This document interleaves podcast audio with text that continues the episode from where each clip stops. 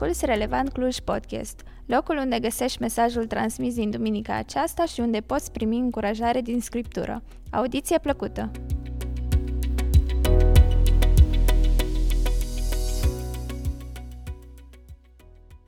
Tuturor ne plac poveștile.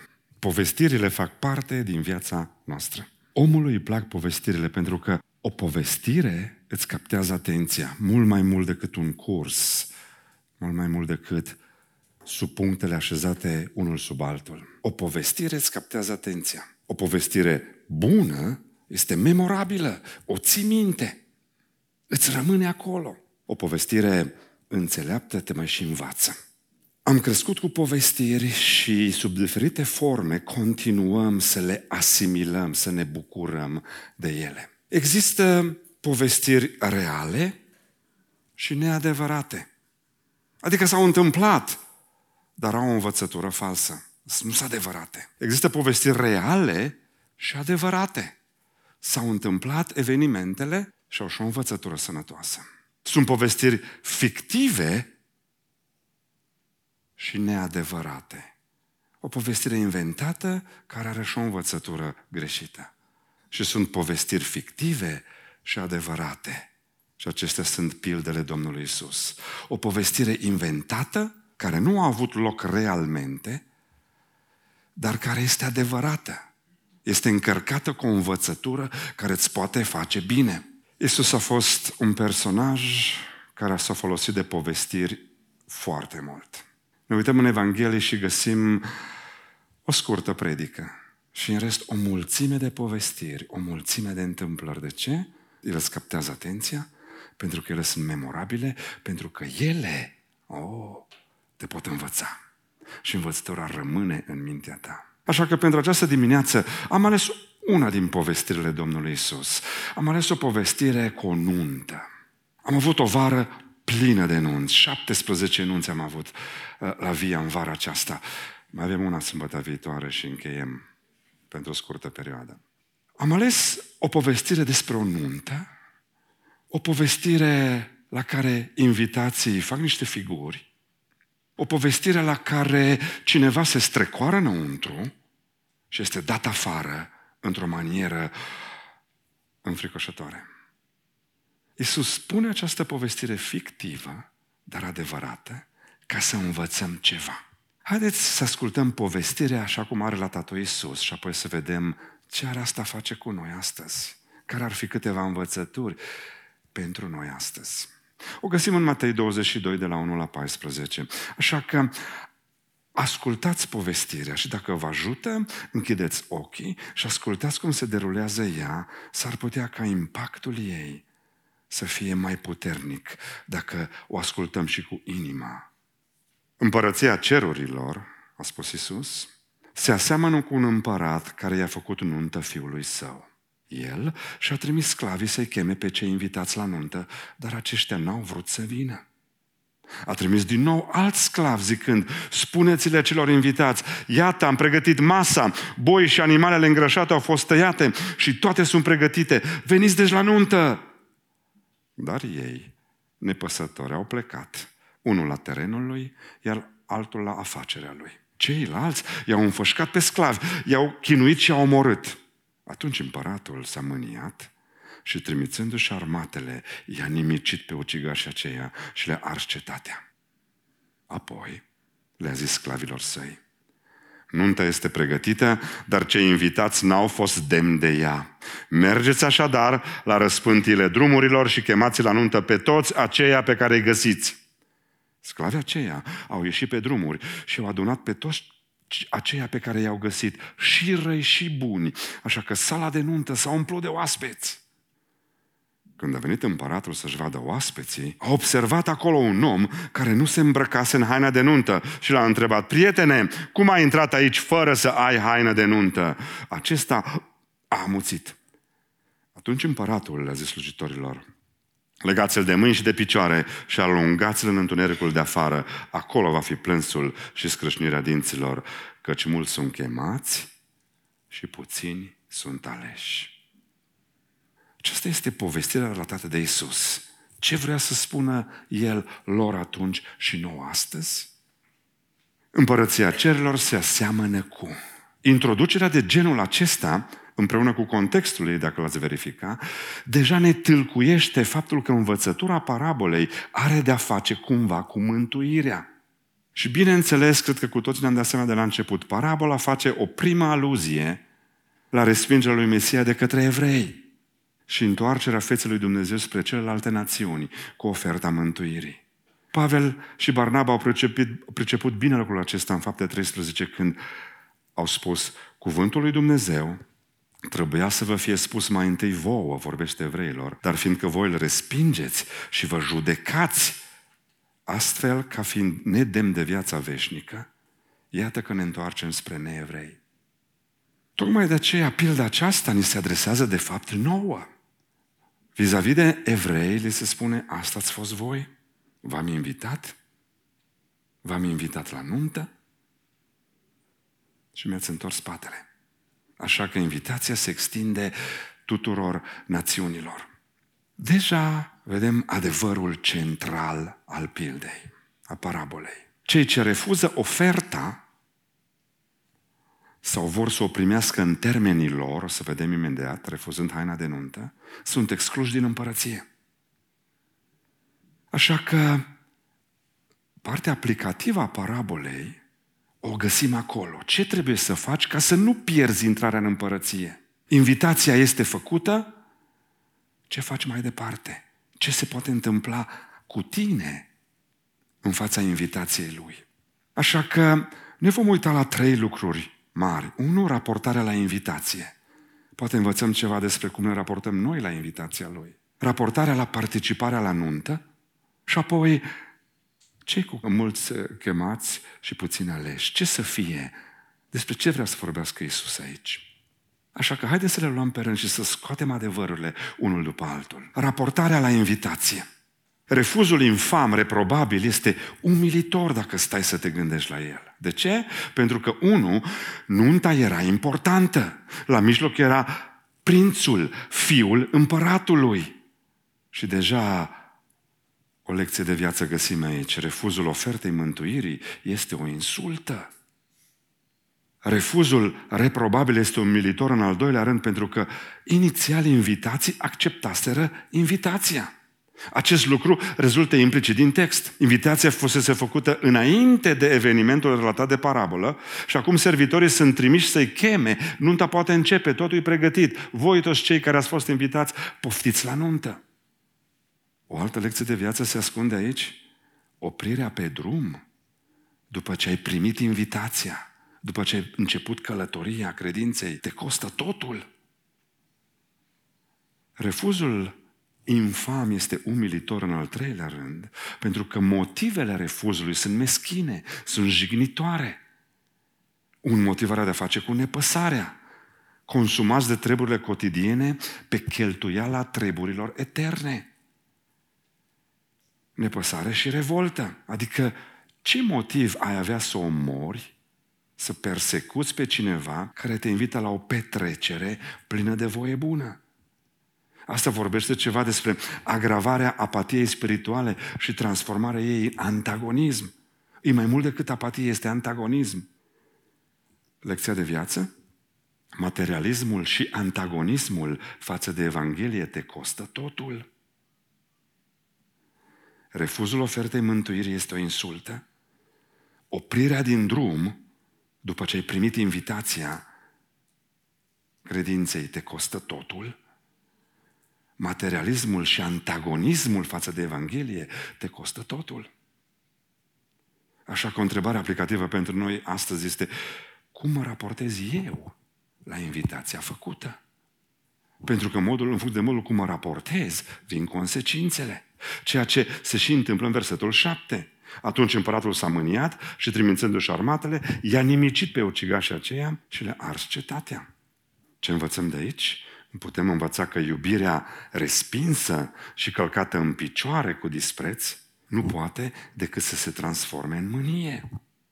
Prea mulți resping invitația la mântuire folosindu-se de motive aberante. Este ca și cum te afli pe o barcă, pe un râu, un râu repede, rapid, cu un curs puternic, urmă, urmează înaintea ta niște cascade tumultuoase, imposibil de navigat, te prăbușești în hău și ești gata. De pe margine, cineva te avertizează, e strigat, ți se aruncă funii, colaci de salvare, dacă vrei, care să te oprească, să te tragă la mal, să-ți vină în ajutor, iar tu le întorci spatele sau te îngură cu ei, proliferând injurii la adresa lor. E aberant. Până la urmă, neglijența, nu răutatea, se face responsabilă de marea majoritate a refuzurilor mântuirii. Neglijența este poate cel mai des motiv pentru care refuzăm invitația. Când tratezi cu ușurătate, cu neglijență invitația? Cum se manifestă neglijența asta în viața noastră de zi cu zi? Că noi nu omorâm pe nimeni, nu-i așa? Dar cum se manifestă neglijența aceasta în noi astăzi? Vă pot da câteva aspecte. Unu, prin neglijarea cuvântului lui Dumnezeu. Tratarea cu ușurătate a cuvântului, îl tratezi cu ușurătate, te prostești de cap. Vei intra în confuzie, în cinism și în apatie spirituală. Cum poți neglija astăzi invitația prin absentarea de la serviciile divine, la adunarea comunității? Te vei slăbi, te vei izola și sfărâma. Cum se manifestă nepăsarea, neglijența astăzi? Prin neparticiparea, dacă vreți, la actul frângerii pâinii. Și aici nu mă refer la absența fizică, la cina Domnului, ci mă refer la uitarea actului făcut de Isus în folosul tău. Te vei dezbrăca încet de haina de nuntă. Jertfa lui Isus va deveni irelevantă pentru tine. Isus nu mai este cu tine, pe lângă tine, ai uitat de El. Nu-L porți în gândurile tale. Nu discuți cu El în fiecare zi, în tot ceea ce faci. Prin încetarea practicării disciplinelor spirituale neglijarea lor, lipsa comunicării și conectării cu Dumnezeu te usucă pe picioare, te îndepărtează de El, iar relația cu Dumnezeu devine anostă. Și lista cred că poate continua. Cum te raportezi la invitația ce ți se face? Și încă observație. Dacă ați ascultat cu atenție parabola, împăratul își repetă invitația. El și-a trimis sclavii să cheme pe cei invitați la nuntă, a trimis din nou alți sclavi. Împăratul dă câteva șanse. Dumnezeu oferă câteva șanse. Câte? Nu știu. Nu ai cum să știi dacă mai urmează vreuna. Așa că răspunde atunci când ești invitat. Cu siguranță Dumnezeu dă mai multe șanse. O vedem peste tot lucrul acesta. Dar nu știi câte. Aici nu mai știi. Parabola merge mai departe. Sclavii aceia au ieșit pe drumuri și au adunat pe toți aceia pe care i-au găsit, și răi și buni. Așa că sala de nuntă s-a umplut de oaspeți. Și te întreb, cum adică? Și cei răi sunt invitați la nuntă? Și răi și buni. Ce vrea să zică Iisus prin afirmația aceasta? Afirmația aceasta vorbește despre universalitatea ofertei. Adică când Dumnezeu cheamă, când Dumnezeu invită, nu o face selectiv. Nu face oferta, invitația, în funcție de performanțele moral-spirituale ale omului. Cei invitați nu erau merituoși, vrednici. Asta vrea să spună. Invitația este pentru toată lumea. Pentru că nu există statut social inferior, timp nepotrivit sau păcate prea multe și prea mari, pentru a te încadra în politica de mântuire a lui Dumnezeu. Invitația este pentru oricine. Oferta este pentru toți păcătoșii, indiferent de gradul lor de depravare.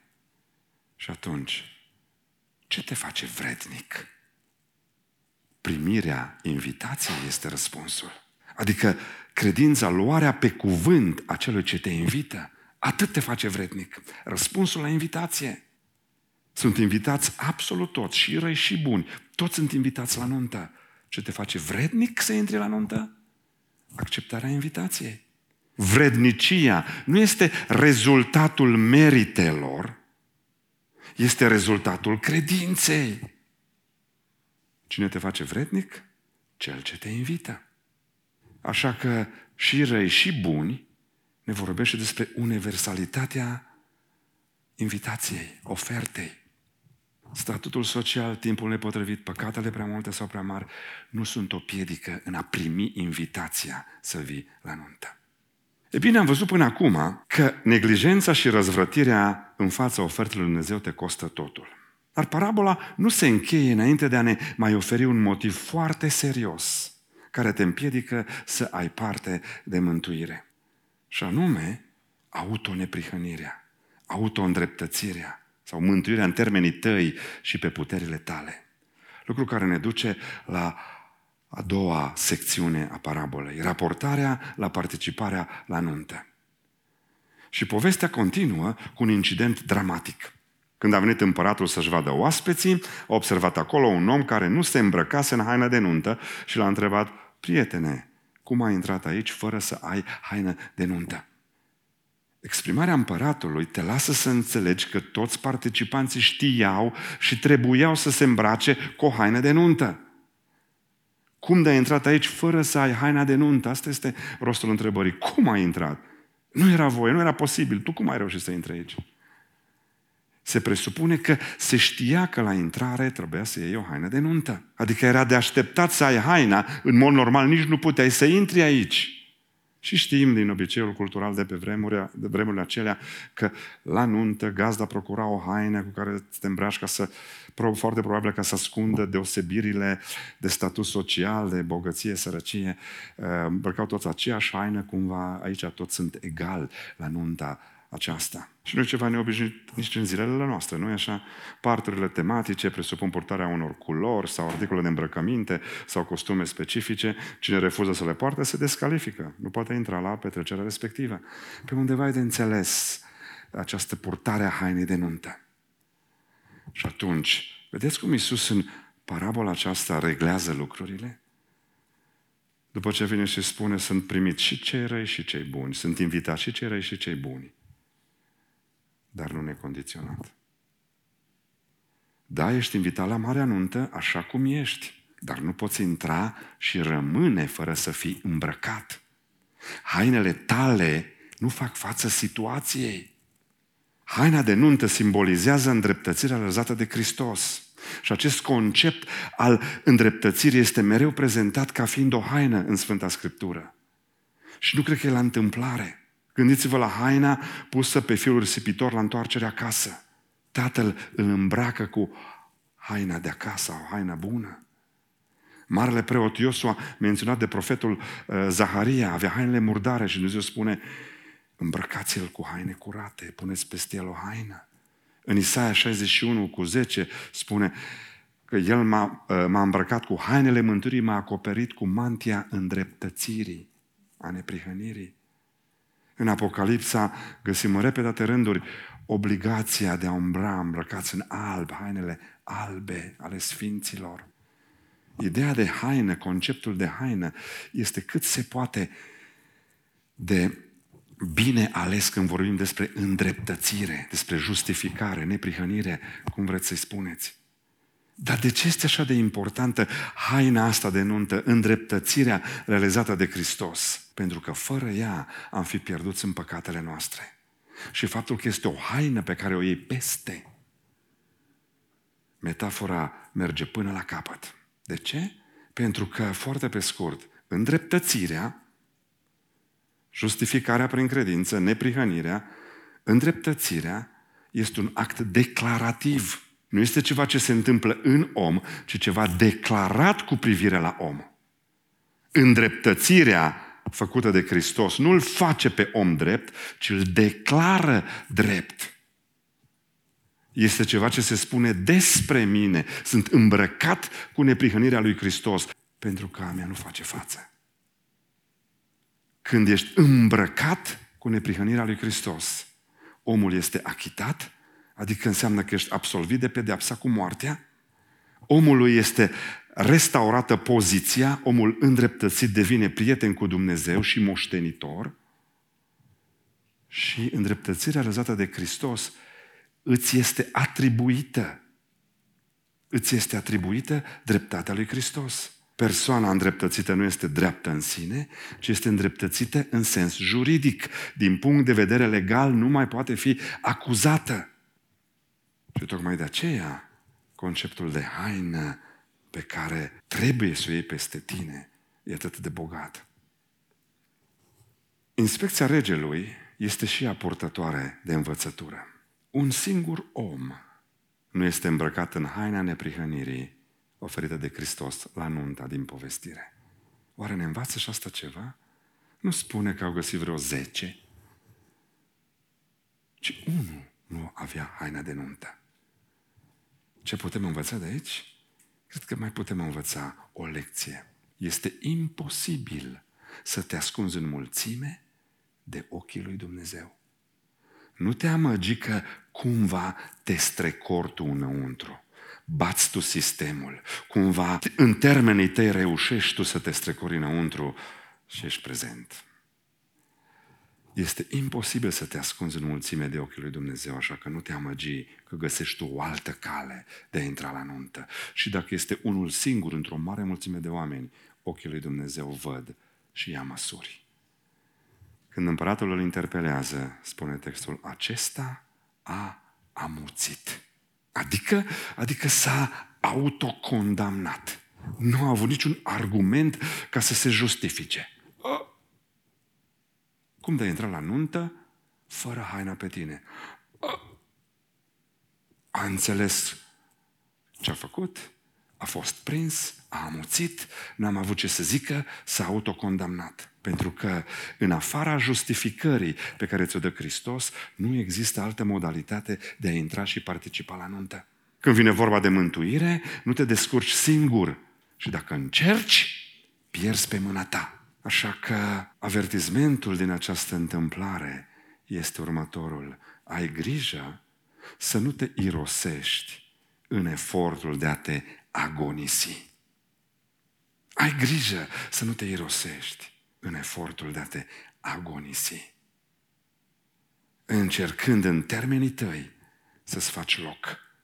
Agonisind, eu știu ce fel de lucruri ca să faci față nunții, te pierzi.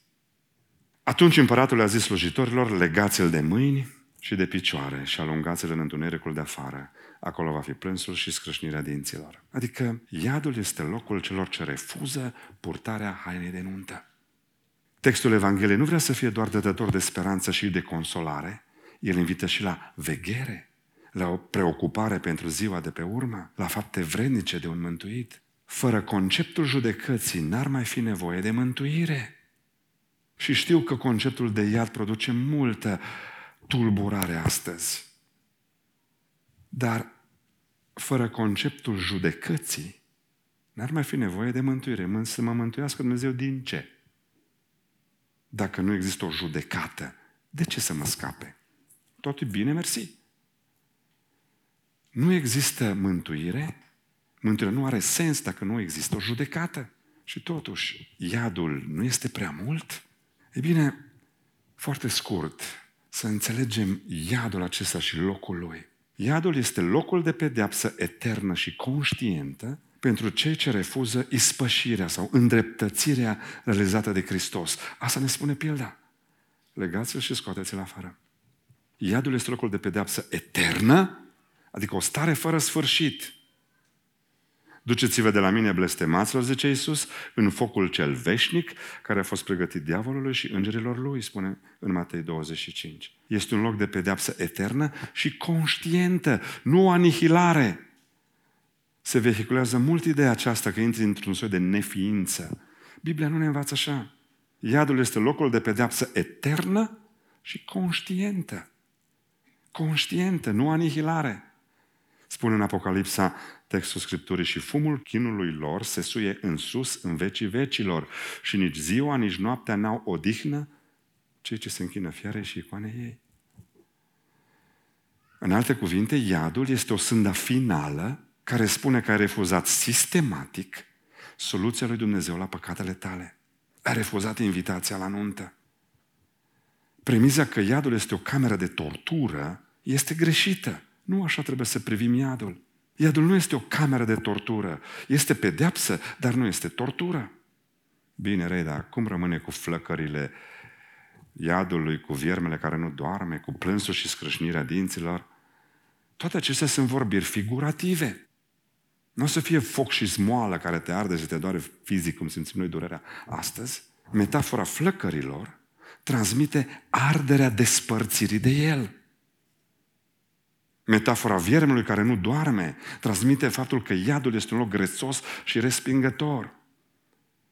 Iisus face referire la valea de lângă muntele templului, unde se scurgea tot sângele și arsurile și grăsimile și acolo era o colcăia de vierm care erau vii în mod continuu și trăiau acolo în mizeria respectivă. Metafora viermelui care nu doarme ne transmite că iadul este un loc grețos și respingător. Iar plânsul și scrâșnirea dinților se referă la manifestarea furiei neputincioase, ce apare când îți dai seama că ai făcut o greșeală enormă și nu mai ai cum să o îndrepți. Asta este iadul. Te arde despărțirea de el, e un loc respingător și neplăcut și locul manifestării furiei neputincioase. Aș fi putut fi în altă parte și nu sunt. Ce am făcut? Cum am trăit? Am făcut o greșeală enormă și nu mai am cum să o îndrept. Și atunci scrâșnești din dinți. Deși sunt figuri de stil acestea, să nu uităm că ele descriu o realitate. Iadul este un loc dureros, dezgustător și chinuitor din punct de vedere emoțional. Bun, dar cum poate un Dumnezeu iubitor să trimite păcătoși în iad? Răspunsul este cât se poate de simplu. Dumnezeu nu-i trimite. Ei se oferă voluntari. Toți cei ce ajung în iad aleg să fie acolo. Au cerut să fie acolo. O viață întreagă au întors spatele lui Dumnezeu. Au spus, nu vreau să am de face cu tine. Și Dumnezeu le respectă voința. Și după o viață de refuz a invitației, de refuz a îndreptățirii realizate de El, de refuz a soluției pe care El a pregătit-o, Dumnezeu spune, o viață întreagă ai spus că nu vrei cu mine, am pregătit un loc unde eu nu sunt. Lui Dumnezeu nu-i rămâne altceva de făcut decât să respecte alegerea celor care l-au respins. Dumnezeu nu calcă în picioare voința nimănui. Așa că Dumnezeu nu trimite oameni în iad.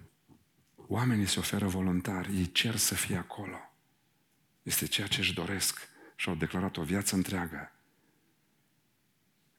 refuzând invitația făcută de Dumnezeu. Și iată ne ajungi la secțiunea a treia, chemare și alegere, versetul 14, care iarăși poate să conducă, să aducă puțină frământare intelectuală, căci mulți sunt chemați, dar puțini sunt aleși. Dacă nu dintre cei aleși, ce se întâmplă? Și problema predestinării și a liberului arbitru din nou apare pe scenă și din nou ne tulbură și din nou vâjie internetul și există o dispută perpetuă, inutilă, zic eu, între ideea predestinării și cea a liberului arbitru, între calvinism și arminianism. Haideți să o rezolvăm foarte repede. Predestinarea, sau cei care cred în chemare completă, le spun așa. Dumnezeu a hotărât dinainte pe cei ce vor fi mântuiți, omul nu are niciun cuvânt de zis. Și ne uităm în Scriptură și anumite texte par să confirme asta. De exemplu, în Efeseni, capitolul 1. În el Dumnezeu ne-a ales înainte de întemeierea lumii, ca să fim sfinți și fără prihană înaintea Lui, după ce în dragostea Lui ne-a rânduit mai dinainte să fim înfiați prin Iisus Hristos după buna plăcere a voii sale. Această partidă crede că Dumnezeu a hotărât dinainte pe toți cei care vor fi mântuiți și omul nu are niciun cuvânt de zis. Cealaltă extremă spune, omul își hotărăște soarta și își decide destinul prin voința lui liberă. Și ne uităm în Scriptură și iarăși alte texte par să confirme. De exemplu, fapte 17 cu 30. Dumnezeu nu ține seama de vremurile de neștiință și poruncește acum tuturor oamenilor de pretutindeni să se pocăiască. Și stăm în fața acestei dileme și vedem că și unii au argumente și ceilalți au argumente. Multe subiecte teologice conțin capcane pentru cei neatenți, pentru că adevărul lui Dumnezeu este mai mare decât mintea noastră.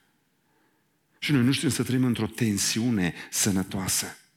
În această situație ne confruntăm cu o antinomie. Antinomie înseamnă o contradicție aparent insolvabilă între două teze, legi, principii, care se exclud reciproc, dar care totuși pot fi demonstrate fiecare în parte la fel de convingător. Aceasta este o antinomie. Avem o antinomie atunci când o pereche de principii ireconciliabile coexistă, ambele fiind incontestabile. Există motive temenice pentru a le crede pe fiecare. Și în astfel de situații, cele două poziții aparent incompatibile trebuie acceptate și tratate ambele ca fiind adevărate. El nu trebuie privite ca fiind concurente, ci complementare. La fel stau lucrurile și cu doctrina aceasta alegerii. Dacă plecăm de la premiza autorității divine a Scripturii, atunci trebuie să acceptăm și să aplicăm atât suveranitatea lui Dumnezeu, cât și responsabilitatea omului în mântuire. Ambele împreună. De fapt, am putea așeza lucrurile acestea în felul următor, împreună. Dumnezeu, în calitate de împărat, ordonează și controlează toate lucrurile, inclusiv acțiunile umane potrivit scopului său etern. Dumnezeu, în calitate de judecător, îl socotește pe fiecare om responsabil pentru alegerile pe care le face și pentru acțiunile pe care le întreprinde. Așa că învățătura despre suveranitatea lui Dumnezeu și cea despre responsabilitatea umană stau alături în aceeași Biblie, uneori chiar în același text. Luca 22 cu 22. Negreșit fiul omului se duce, la moarte se referă, negreșit fiul omului se duce după cum este rânduit, stabilit. Dar vai de omul acela prin care este vândut el. Sunt împreună în același verset. Biblia afirmă ambele adevăruri în termeni cât se poate de puternici și lipsiți de ambiguitate. Așa că, în Biblie, suveranitatea divină și responsabilitatea umană nu sunt dușmani, nici vecini ursuzi, sunt prieteni și lucrează împreună. Vi se pare greu de crezut? De ce? Ar fi greu de crezut. N-ar trebui. Mai ales că avem exemple în viață lângă noi și le putem accepta. De ce acest, această antinomie nu o putem accepta? Pentru că pe lângă antinomia doctrinei alegerii, chemării și alegerii, mai întâlnim antinomia Trinității.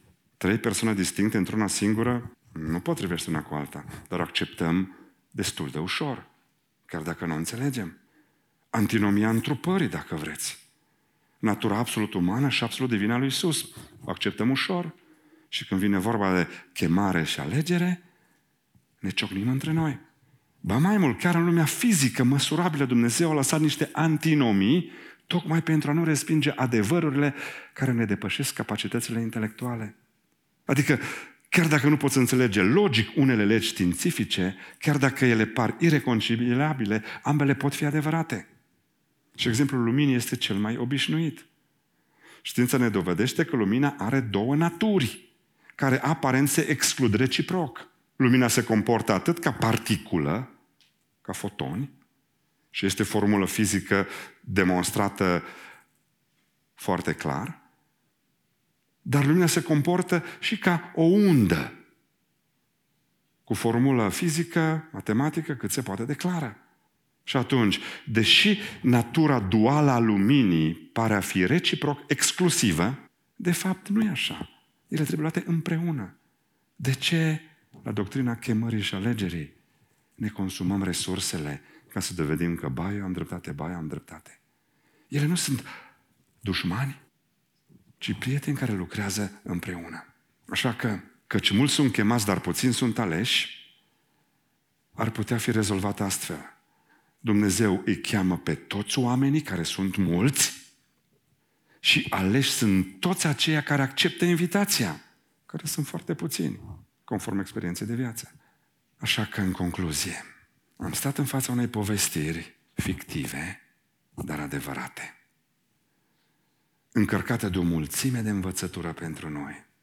Probabil că partea aplicativă, cea mai aproape de sufletul nostru, se poate strânge în câteva adevăruri care te privesc pe tine.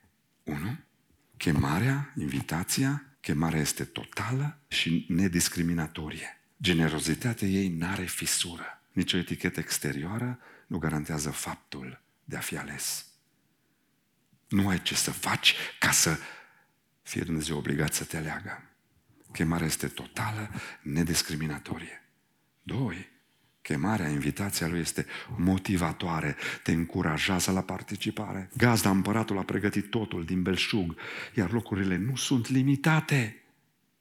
Împărăția este mai bogată decât lumea, mai încăpătoare decât lumea. Oricât de mare ar fi numărul celor care îi trec pragul, încă mai este loc. Chemarea este motivatoare. Trei. Chemarea este insistentă, perseverentă, dar nu nelimitată. Iisus, da, nu se demobilizează dinaintea unui refuz. Când nu ești primit într-un sat, mergi în altul. Învață Iisus pe ucenici. El largește mereu cercul, riscă din nou, lasă în urmă toate piedicile, se îndreaptă spre alții, se îndreaptă spre toți. Toate acestea până când spune îndeajuns. Neglijența, răzvrătirea sau obrăznicia autoneprihănirii a mântuirii în termenii tăi nu mai au cale de întoarcere. Și chemarea are o singură condiție. Purtarea hainei de nuntă. Și aceasta procurată de împăratul însuși. Nici măcar aia nu te costă.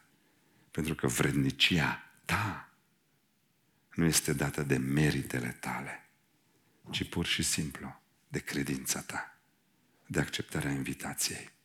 Așa că, cei ce refuză chemarea sau vor să o accepte în termenii lor, sunt excluși din împărăție.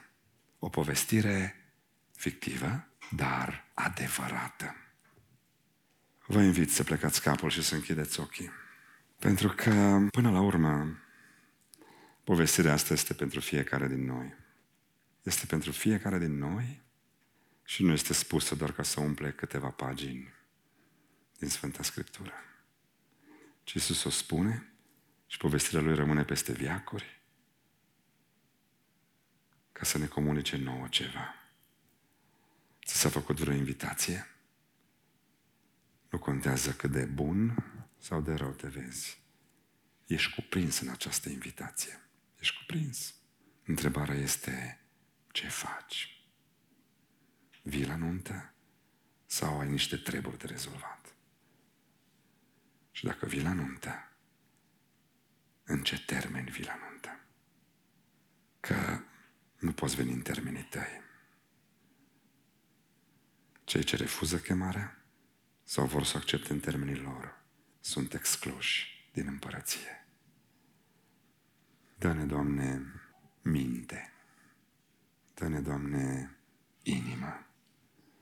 Să-ți înțelegem invitația și să găsim resursele pentru a răspunde ei. Voință să și răspundem. Până la urmă, prezența noastră la Marea Nuntă din Cer poate avea loc pe o singură cale. Iisus Hristos și îți mulțumim că ne-ai pregătit-o, că haina stă în mâinile tale. Trebuie doar să o luăm pe noi. Ajută-ne, Doamne. Amin. Mulțumim că ai ascultat acest mesaj. Nu uita să ne urmărești și pe platformele noastre de Facebook și Instagram.